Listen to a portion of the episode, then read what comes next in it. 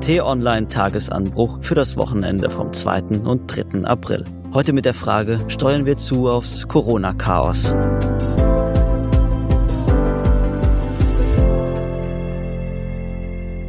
Hallo liebe Hörerinnen und Hörer und herzlich willkommen zur neuesten Ausgabe des Tagesanbruchs am Wochenende. Mein Name ist Sebastian Spät, ich bin Reporter im Hauptstadtbüro von T-Online und neben mir sitzt unser Chefredakteur Florian Harms und uns aus der äh, Quarantäne zugeschaltet ist meine Redakteurskollegin, Mitglied in der Corona Task Force, Sandra Simonsen. Hallo ihr beide und vielen Dank, Sandra, dass du trotz Corona-Infektion dich bereit erklärt hast, heute mit uns zu sprechen.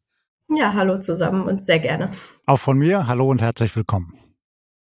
Ja, ich kann es gleich mal vorweg schicken, vielleicht was uns drei ja verbindet. Sandra, du machst es noch gerade durch, aber Florian, sowohl du als auch ich, wir haben eine Corona-Infektion hinter uns. Und so ein bisschen ist das heute ja auch unser Thema.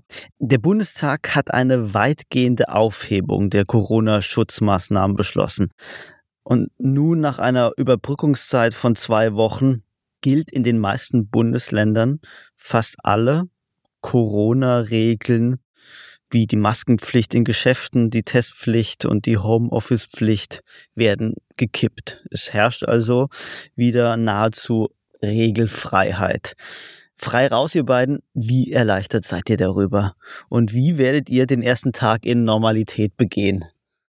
Ähm, ich, ich würde es gar nicht erleichtert nennen, ehrlich gesagt. Ich finde, gerade diese Basisschutzmaßnahmen, die ähm, ja auch jetzt, also die Maskenpflicht im Speziellen fallen, finde ich eigentlich richtig und wichtig und würde ich auch weiter beibehalten, auch wenn sie nicht mehr Pflicht sind sozusagen, weil ja, man sieht, wir, wir drei, uns hat schon getroffen sozusagen, trotz dieser Maßnahmen und ich finde es ja schon eher besorgniserregend, wenn es jetzt gar keinen Schutz mehr gibt. Ich kann jene Menschen verstehen, die sagen, das muss doch jetzt endlich mal aufhören. Nach zwei Jahren Seuche reicht's jetzt mal. Und das ist ja auch das, was man aus vielen Statements von Politikern und Politikern hört. Ne? Und das ist eine ganz große Sehnsucht, die uns alle eint. Und außerdem haben wir ja schon wieder die nächste Krise jetzt mit der Ukraine. Und da muss doch die alte Krise mal abgeschlossen sein. Leider ist es halt nicht so einfach. Ich war gerade in der Schweiz. Da ist die schon abgeschafft worden, die Maskenpflicht. Man geht einfach in die Geschäfte ohne Maske. Sie gilt nur noch im öffentlichen Nahverkehr. Und irgendwie fühlt sich das an wie früher. Man sagt, ach, das ist ja schön, ich kann da einfach reinlaufen, ohne die Maske aufzusetzen. Wenn man dann aber drin ist im Geschäft und die anderen Leute kommen einem sehr nahe, dann fühlt man sich plötzlich ziemlich mulmig, erst ehrlich gesagt. Und ich finde das auch schwierig, äh, genauso wie Sandra. Also überwiegt bei euch beiden die Skepsis? Skepsis und so eine dunkle Vorahnung, dass das nicht gut gehen wird. Mhm, mh. Ja, und damit seid ihr ja auch nicht allein. Also an dem neuen ausgesprochen milden Infektionsschutzgesetz wird ja von allen Seiten Kritik laut. Auch aus der Regierung selbst. Das ist ja eigentlich das Besondere, denn die hat es ja auf den Weg gebracht. Nur heißt es, und damit wende ich mich an dich, Florian, das neue Infektionsschutzgesetz musste kommen, weil es sonst gar keine Regeln mehr gegeben hätte. Und ich glaube, dieser Umstand allein, der hat viele Menschen irritiert, denn bestehende Regeln heben sich ja nicht so einfach von selbst auf oder verschwinden. Also kannst du vielleicht mal etwas Licht in diese Infektionsschutzregel Dunkelheit bringen? Ja, das erklärt sich dadurch, dass diese besonderen Corona-Gesetze auslaufen und eben immer wieder verlängert werden müssen oder neu gefasst werden müssen. Das ist grundsätzlich auch richtig so. Denn es ist ja nicht der Normalzustand, dass unsere Freiheit eingeschränkt wird, sondern das ist eine Ausnahme. Und deshalb muss das immer wieder überprüft werden. Das ist ja auch gut und richtig so. Was jetzt aber passiert ist, ist ja nicht nur, dass die Regeln jetzt enden, sondern dass vor allem der Bund die Verantwortung für das ganze Corona-Management de facto abgibt und auf die Länder abwälzt.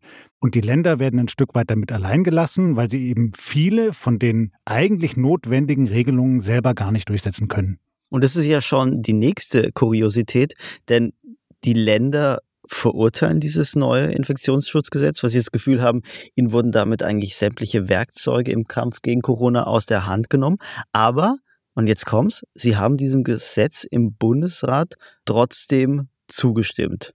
Ja, also selbst den politisch versierten äh, Zuhörerinnen und Zuhörern wird es doch schwerfallen. Ich weiß nicht, wie es dir geht, Sandra. Mir ging es zumindest so, wird es schwerfallen, das zu verstehen. Ja, Sie haben schimpfend zugestimmt. Sie haben wirklich sehr laut gepoltert und gesagt, so geht das nicht. Und da sieht man auch, dass die Balance zwischen Bund und Ländern, die ja eigentlich wichtig ist für den deutschen Föderalismus, echt erschüttert worden ist. Und das ist nicht gut für die Zukunft, für das Krisenmanagement. Warum war das so? Weil sie gesagt haben, würden wir jetzt nicht zustimmen, dann gäbe es gar keine Regeln mehr.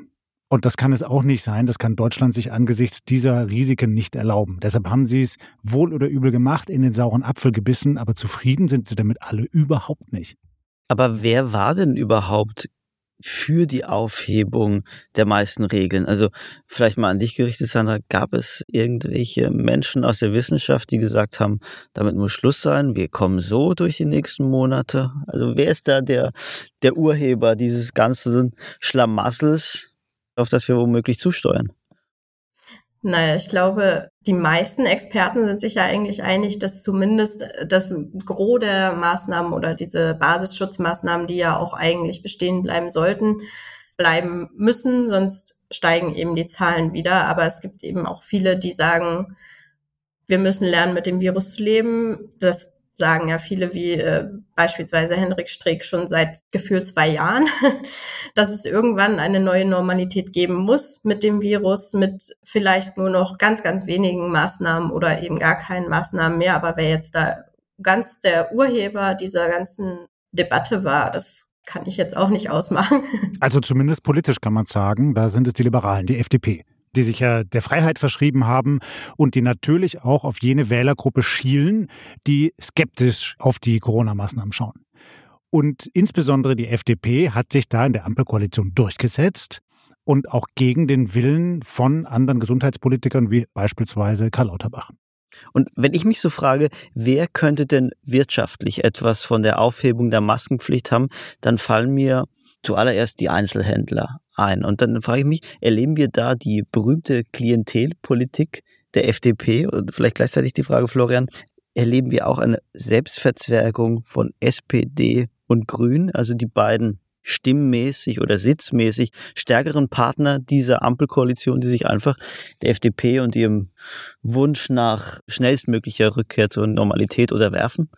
Ein Stück weit ja. Das ist ein Stück weit Klientelpolitik seitens der FDP und die Ampelkoalition, die sich ja geschworen hat, ihre internen Konflikte nicht öffentlich auszutragen, sondern das alles intern zu machen und geschlossen nach außen zu treten, macht das mit und dann verbiegt sich halt auch so ein Karl Lauterbach und geht diesen Weg wohl oder übel mit. Auf der anderen Seite muss man natürlich auch sehen, die Bundesregierung muss Politik für das ganze Land machen, alle Bundesbürger. Und es gibt halt auch viele, die dringend wollen, dass sie sich jetzt wieder frei bewegen können, ohne irgendwelche Einschränkungen. Und man muss immer abwägen. Man findet sicherlich nicht den goldenen Weg. Wenn man aber streng wissenschaftlich draufschaut, und ich glaube, Sandra, da sind wir beieinander, du weißt das noch besser als ich, muss man eben sagen, das, was gerade passiert, ist hochriskant. Wir haben jetzt 20 Millionen Genesene. Wir brauchen mindestens 60 Millionen damit wir gut durch die Pandemie durchkommen. Wir erleben jeden Tag steigende Infektionszahlen. Wir erleben, dass viele Krankenhäuser nicht mehr regulär arbeiten können, weil so viele Pflegerinnen und Pfleger krank sind. Und das ist alles nicht gut. Und wir werden voraussichtlich sehen, wenn jetzt die Regeln aufgehoben werden, Anfang April, jedenfalls in den meisten Bundesländern, dass zwei, drei Wochen später die Infektionszahlen möglicherweise noch viel stärker steigen. Und das wird ein Problem werden. Ja, es gab da ja in der Vergangenheit immer diese, diese Theorie einer Herdenimmunität. Und ich glaube, Schweden hat sich selbst äh, zum Versuchslabor dafür gemacht. Auch in Großbritannien wurde das diskutiert. Ist es was, was jetzt gerade in Deutschland passiert? Ist es ein den Weg freimachen für einen Versuch auch hierzulande Herdenimmunität zu erreichen? Ich würde sagen, Florian hat ja gerade die Zahlen schon angesprochen. Das ist tatsächlich, also wenn es der Weg dahin ist, ist es noch ein sehr langer Weg, weil, wie Florian sagte, 60 Millionen Menschen bräuchten wir, die infiziert waren dann und es auch gut überstanden haben. Man muss ja auch bedenken, dass sie nicht alle einen leichten oder milden Verlauf haben, sondern viele im Krankenhaus behandelt werden müssen, viele auf Intensivstationen landen und viele von denen eben auch Long-Covid-Probleme bekommen oder sogar versterben. Also das sollte man, finde ich, nicht außer Acht lassen. Und wenn das der Weg ist, der eingeschlagen werden soll, ist das aus meiner Sicht zumindest ein langer Weg. Also wenn ich den Drosten richtig verstanden habe, dann hat der sinngemäß gesagt, wir müssen alle eine Immunität in der Nasenschleimhaut entwickeln. Ja, das heißt, wir müssen immer wieder Kontakt haben mit diesem Virus, uns möglicherweise zwei, drei, vier, fünf Mal infizieren, damit wir dauerhaft so eine Immunität gegen dieses fiese Coronavirus entwickeln. Schön und gut. Aber wir können das halt alle nicht gleichzeitig machen weil sonst die Folgen für die gesamte Gesellschaft und auch die Wirtschaft gravierend sein werden. Die, die Krankenkassen melden ja aktuell so viele Krankmeldungen gleichzeitig wie nie zuvor. Ja. Und das ist ein Problem. Und man muss ja immer abwägen. Also, was ist denn wirklich eine massive Einschränkung für unser Leben? Was wollen wir auf gar keinen Fall? Also, wir wollen vielleicht nicht, dass jetzt die Restaurants wieder schließen und die Geschäfte und so. Gut, d'accord. Aber ist es so schwer, weiterhin in der Öffentlichkeit die Maske zu tragen? Warum ist das so schwierig? Ist es doch gar nicht. Das können wir doch machen. Ja, also ich wünsche mir zum Beispiel sehr, dass alle meine Redakteurinnen und Redakteure wieder regelmäßig ins Büro kommen können weil wir dann einfach besser geschlossen gemeinsam arbeiten. Und wenn man da auf den Gängen die Maske trägt, ist doch kein Problem. Aber wo liegt denn die Wurzel dieses Unmuts über die Maske? Vielleicht ist das dann die entscheidende Frage. Also ist da kommunikativ vielleicht auch was schiefgelaufen, dass so viele Menschen mit dieser Maske was Schlechtes empfinden. Man könnte ja einfach sagen, so wie ich morgens mir meine Unterhose anziehe, so kann ich auch die Maske tragen. Also ist ja auch was Selbstverständliches. Ja, ich glaube, gerade am Anfang der Pandemie, als es erstmal hieß, medizinische Masken nur für das medizinische Personal. Also es gab ja tatsächlich auch eine Phase, wo gesagt wurde von vielen Experten, dass die Masken, diese ähm, selbstgenähten Masken sogar besser sein sollen als die OP-Masken oder medizinische Masken. Und FP2-Masken waren nur dem Personal, also dem medizinischen Personal vorbehalten und so. Das lag natürlich daran, dass wir nicht genug Masken hatten. Aber das ist bei vielen Menschen, glaube ich, falsch angekommen oder so angekommen, wie es damals gesagt wurde, dass es eben nichts bringt, dass es nichts hilft.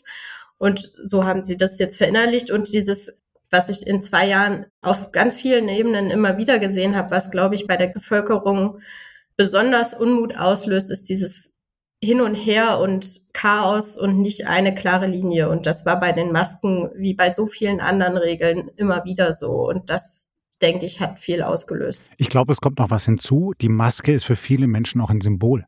Ein Symbol für einen verordneten staatlichen Eingriff, der eigentlich nicht vereinbar ist mit der eigenen Freiheit, der individuellen Freiheit. Mhm. So, da kommt auch der Unmut vieler Leute her. Und vielleicht noch einen vierten Punkt. Also die Maske wurde ja auch in den vergangenen zwei Jahren zum Symbol für eine korrupte Politik. Wenn ich da so an die Maskendeals aus der Union denke oder auch die Aktion, die sich Jens Spahn mit beschädigten Masken geliefert hat. Also viel, viel, äh, ja, fragwürdige Dinge sind da mit dieser Maske geschehen, aber wollen wir uns da gar nicht länger äh, dran aufhalten. Sandra, schauen wir mal bitte, wie die Lage jetzt ist. Also aktuell sinken die Zahlen ja wieder, aber die Inzidenz ist mit über 1500 natürlich weiterhin extrem hoch. In der Vergangenheit ging es ja immer darum, die Welle, und man könnte ja noch sagen, dass wir uns noch in einer solchen Welle noch in einer solchen Omikron-Welle befinden, die Welle zu brechen. Und mir scheint es so, als wäre dieser Ansatz jetzt vollkommen obsolet geworden. Oder wie siehst du das? Oder wie, wie soll man das anders deuten? Ja, so eine gewisse Kapitulation vor dem Virus sehe ich auch. Also, dass man oder dass die Politik offensichtlich an irgendeinem Punkt festgestellt hat, es hilft nichts mehr, was wir tun. Aber ich glaube, ganz entscheidend ist auch, dass eben die Omikron-Welle ja bei weitem nicht so viele schwere Verläufe ausgelöst hat, wie die äh, Delta-Welle zum Beispiel vorher oder auch die anderen Wellen. Okay, das sagst du jetzt. Also du sagst, du vergleichst jetzt die Omikron-Welle mit der Delta-Welle, aber eben hast du auch gesagt, es gibt trotzdem schwerwiegende Fälle und die Gefahr von Long-Covid, die existiert weiterhin. Also man könnte ja fast den Eindruck haben, dass unsere Politikerinnen und Politiker sozusagen diesen Moment Unaufmerksamkeit beim Thema Corona wegen dem Krieg in der Ukraine dazu nutzen, um dieses schwere Thema Pandemie irgendwie so ein bisschen zu vernachlässigen? Oder was ist euer Eindruck? Mm, das, glaube ich, passiert zumindest nicht wissentlich. Ich glaube eher, dass es tatsächlich diese Tatsache ist, dass eben Omikron zu sehr hohen Infektionszahlen, aber eben zu weniger hohen schweren Krankheitsverläufen und Todeszahlen führt, so dass eben, also das Ziel war ja die ganze Zeit, das Gesundheitssystem nicht zu überlasten und das ist ja momentan zumindest auch noch nicht stark der Fall. Das heißt, wir können laufen lassen, oder? Na, wir sind uns ja einig, dass das nicht der richtige Weg ist, es komplett laufen zu lassen. Natürlich kann man lockern und das ist auch das gute Recht aller Bürgerinnen und Bürger, dass wir schrittweise wieder in unser normales Leben zurückkommen. Aber so plötzlich, wie das jetzt passiert und auch so, Entschuldigung, Larifari, wie damit zum Teil umgegangen wird, funktioniert es halt nicht. Das widerspricht allen wissenschaftlichen Fakten, das so zu machen. Und nochmal, es ist nicht so schwer, so eine Maske zu tragen. Die politische Aufmerksamkeit hat sich verlagert, ich glaube das schon. Also auch so ein Bundeskanzler beschäftigt sich halt jetzt 95 Prozent seiner Zeit mit der Ukraine-Krise und 5 Prozent noch mit Corona. Das weiß man auch aus seinem Umfeld. So. Das heißt nicht, dass er dann alles schlecht macht oder dass er sich überhaupt nicht mehr darum kümmert, aber es gibt andere Prioritäten. Und man sieht das ja auch in den politischen Debatten. Es wird nicht mehr vielleicht jedes Argument zwei, drei, viermal abgewogen, sondern irgendwann ja, kommt es dann halt mal so, wie es kommt und dann kann sich vielleicht auch ein kleiner Partner in der Koalition einfach mal durchsetzen. Sandra, mit welchen Szenarien müssen wir denn nach diesem Wochenende rechnen? Also steigen die Inzidenzen und die Zahl der Krankenhauseinweisungen wieder? Was ist mit den Kliniken? Können wir sicher sein, dass die Überlastung ausbleibt? Also von welcher Entwicklung gehst du aus? Ja, ich habe ja auch keine Glaskugel leider, aber ich würde schon damit rechnen, dass die Zahlen zumindest anfangs jetzt wieder steigen. Das sagen ja auch viele Experten, dass mindestens bis Ostern wir noch auf hohem Niveau bleiben oder es noch höher steigen wird. Auch die Krankenhauszahlen steigen ja schon jetzt wieder an, auch die Todeszahlen. Also ich glaube, das hatte Christian Dorsten jetzt auch gerade in seinem Podcast erwähnt, dass immer mehr ältere Menschen jetzt wieder betroffen sind und die werden eben auch von Omikron stark betroffen. Und das, glaube ich, müssen wir schon erwarten, dass da die Zahlen wieder steigen. Ob das jetzt riesige Auswirkungen haben wird oder ob das Wetter vielleicht positiv gegenspielen wird, das kann ich auch nicht vorhersehen. Ja, und auch wir sollten diese Omikron-Welle nicht unterschätzen. Also du hast es eingangs gesagt, wir hatten jetzt alle schon Corona.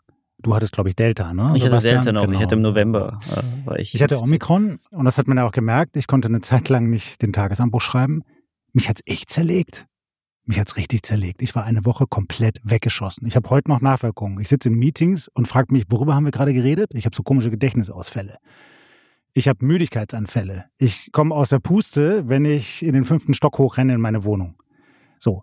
Und das heißt jetzt nicht, dass ich auf einmal ein Mensch bin, der sich fürchterlich vor Corona ängstigt. Im Gegenteil, ich bin ziemlich zuversichtlich, dass ich auch wieder komplett gesund werde und dass wir das alle überwinden werden. Aber nochmal, man wünscht sowas niemandem. Und wenn ich mir jetzt vorstelle, solche Symptome, wie ich sie erlebt habe, hat ein 70-Jähriger dreimal geimpft, mit Booster und allem, trotzdem, dann denke ich mir, wow, das ist ein großes Risiko. Und das möchte ich niemandem wünschen. Aber da siehst du, was es auch für eine große Unsicherheit noch immer gibt über die Auswirkungen von Corona, weil du hast gerade angesprochen, ich hatte im November, war ich infiziert, hatte noch die Delta-Variante. Zwei, drei Tage hat es sich wie eine Grippe angefühlt, aber dann muss ich sagen, nach zehn Tagen würde ich sagen, war ich wieder völlig auf dem Damm. Also was du gerade erlebst, blieb bei mir völlig aus. Sandra, von dir würde ich gerne noch wissen, hilft uns denn womöglich die Erfahrung aus anderen Ländern. Denn es gibt ja ganz unterschiedliche Folgen zu beachten. Also in Dänemark fielen die Masken schon im Februar und die Inzidenz sinkt trotzdem und unsere österreichischen Nachbarn haben die Maskenpflicht aufgehoben und nach zwei Wochen wegen extrem steigender Corona-Zahlen wieder, wieder verhängt. Also, weißt, was ich meine. Hilft uns die Erfahrung aus einem der beiden Ländern. Ich glaube, das ist so wie in zwei Jahren Pandemie immer wieder. Der Blick in andere Länder kann vielleicht Hinweise geben, aber letztlich lassen sich Länder einfach nicht vergleichen und auch die Aufhebung der Maskenpflicht lässt sich nicht so implizit betrachten, weil ja in Dänemark beispielsweise nicht nur die Maskenpflicht aufgehoben wurde, sondern auch alle anderen Maßnahmen gleichzeitig.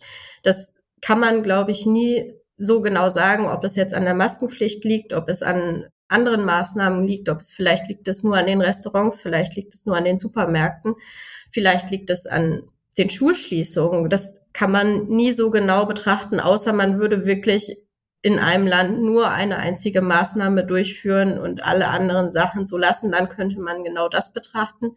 Aber ich finde diese Ländervergleiche insgesamt immer sehr schwierig, weil jedes Land anders aufgestellt ist. Es kommt ja auch auf die Demografie an, es kommt auf das Verhalten der Menschen insgesamt an. Gibt es viele Menschen, die weiterhin eine Maske tragen, obwohl es keine Maskenpflicht mehr gibt? Beispielsweise ist ja auch ein Kriterium. Also ich finde so Ländervergleiche ganz, ganz schwierig. Über einen Punkt bei diesem neuen Infektionsschutzgesetz haben wir noch gar nicht gesprochen, denn ein Instrument gibt es ja noch, die sogenannte Hotspot-Regelung, die Karl Lauterbach in diesen Kompromiss da mit der FDP reingeschrieben hat. Also die einzelnen Bundesländer haben für ihre jeweiligen Regionen einen gewissen Ermessensspielraum um einzelne Regionen, Städte, Kommunen zu Corona-Hotspots zu erklären, wo dann die alten Corona-Regeln weiterhin gelten. Ist das eine gute Kompromissregelung? Was denkt ihr? Na, das ist eine Ausrede. Es ist noch nicht mal eine Notfallregelung. Denn was wir gesehen haben, ist, wie schwer sich viele Kommunal- und Landesverwaltungen tun, die Corona-Regeln wirklich durchzuziehen und gerichtsfest zu machen. Denn was dann passiert, ist doch, dass einzelne Bürger klagen und dass dann häufig Gerichte dem stattgeben. Und wenn jetzt ein großes Bundesland wie Baden-Württemberg sagen würde, wir sind ein kompletter Hotspot, dann könnten einzelne Bürger in weniger betroffenen Regionen sagen, wieso, wir sind hier gar kein Hotspot irgendwo auf der Schwäbischen Alb. Und dann müsste ein Gericht sagen, ja, stimmt, und dann fällt diese gesamte Regel für das gesamte Bundesland. Das heißt, man muss eigentlich dazugehen, wirklich jedes einzelne Dorf, jede einzelne Kommune genau zu betrachten, zu entscheiden und auch regelmäßig zu überprüfen.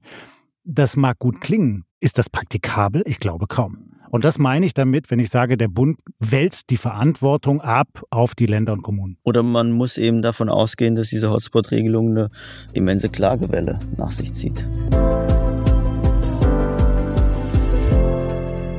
Einen letzten Punkt würde ich gerne noch mit euch beiden behandeln, denn was diese ganze aktuelle Situation für mich noch merkwürdiger macht, ist der Blick nach China.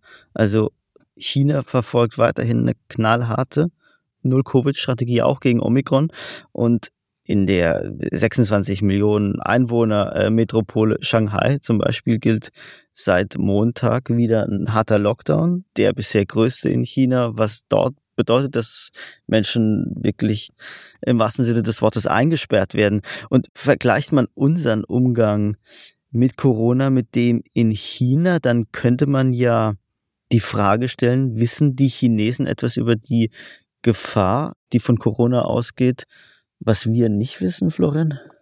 Das weiß ich gar nicht. Ich glaube schon, dass unsere Wissenschaft sehr gut ist und wir klar einschätzen können, was passiert, wenn wir bestimmte Handlungen tätigen. China ist ein ganz anderes Land mit viel mehr Menschen, die in ganz anderen Situationen leben. Ja? Also sehr volle kleine Wohnungen, sehr volle Städte mit ganz, ganz vielen Millionen Menschen auf engstem Raum. Und das lässt sich kaum mehr kontrollieren, wenn dort ein Erreger sich blitzartig verbreitet. Deshalb hat sich China entschieden für die Null-Covid-Strategie, also das Virus auszumerzen. Das gelingt aber nicht bei so einem hochgradig ansteckenden Virus wie Omikron. Und wir haben ja jetzt gesehen, dass das Virus eben über Hongkong wieder auch auf Festlandchina übergesprungen ist. Und jetzt versuchen die verzweifelt, das irgendwie zurückzudrängen durch die gerade von dir beschriebenen Regeln. Das wird nicht gelingen. Ja? Und das zeigt ja auch für uns, wir müssen irgendwie lernen, mit diesem Virus zu leben. Aber lernen, mit dem Virus zu leben, kann halt nicht heißen, einfach alle Dämme aufzumachen und zu sagen, okay, jetzt sind uns alle Regeln egal. Ja, ich sehe das ähnlich wie Florian. Ich glaube auch, dass China einfach ganz andere Voraussetzungen hat. Und wir haben ja auch im Laufe der Pandemie immer wieder gesehen, dass China da ganz hart reagiert. Also dass von Anfang an immer wieder die Regeln dort viel, viel strenger waren als hierzulande. Ich glaube andersrum auch ein bisschen, dass China eigentlich ganz recht ist, dass sie einen Grund haben, sich so ein bisschen äh, abzuschotten und beispielsweise keine Touristen mehr ins Land zu lassen aber das ist nur meine persönliche Einschätzung. Sandra, Florian, dann hoffen wir für die Zeit bis Ostern das Beste. Ich bedanke mich bei euch für dieses Gespräch und bedanke mich bei Ihnen, liebe Hörerinnen und Hörer, fürs Zuhören und wünsche ein schönes Wochenende und sage Tschüss. Ja, vielen Dank und ebenfalls ein schönes Wochenende. Ich möchte mich auch bedanken und zwar nicht nur bei den lieben Hörerinnen und Hörern, sondern auch bei dem lieben Sebastian. Für den war das heute nämlich der letzte Podcast hier. Was sehr schade ist. Du verlässt uns, du nimmst eine andere Aufgabe in Angriff im Journalismus. Alles Gute dafür, lieber Sebastian. Es waren großartige Aufnahmen hier Fand ich mit auch. dir. Und ich glaube, du hast viele Fans gewonnen hier in diesem Podcast. Deshalb bleibt der Podcast Sendegemeinde bitte erhalten. Ja, und Florian, dann nutze ich die Gelegenheit auch noch, um mich bei dir sehr, sehr herzlich und ausdrücklich für die äh, tollen Monate hier am Mikrofon und auch jenseits des Mikrofons zu bedanken. Ciao, ciao.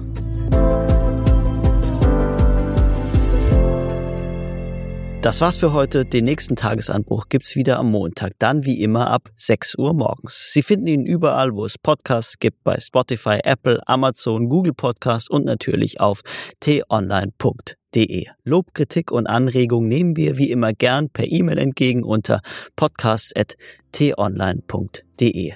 Ich danke Ihnen fürs Zuhören. Ciao und bis zum nächsten Mal. Tschüss und bleiben Sie uns gewogen.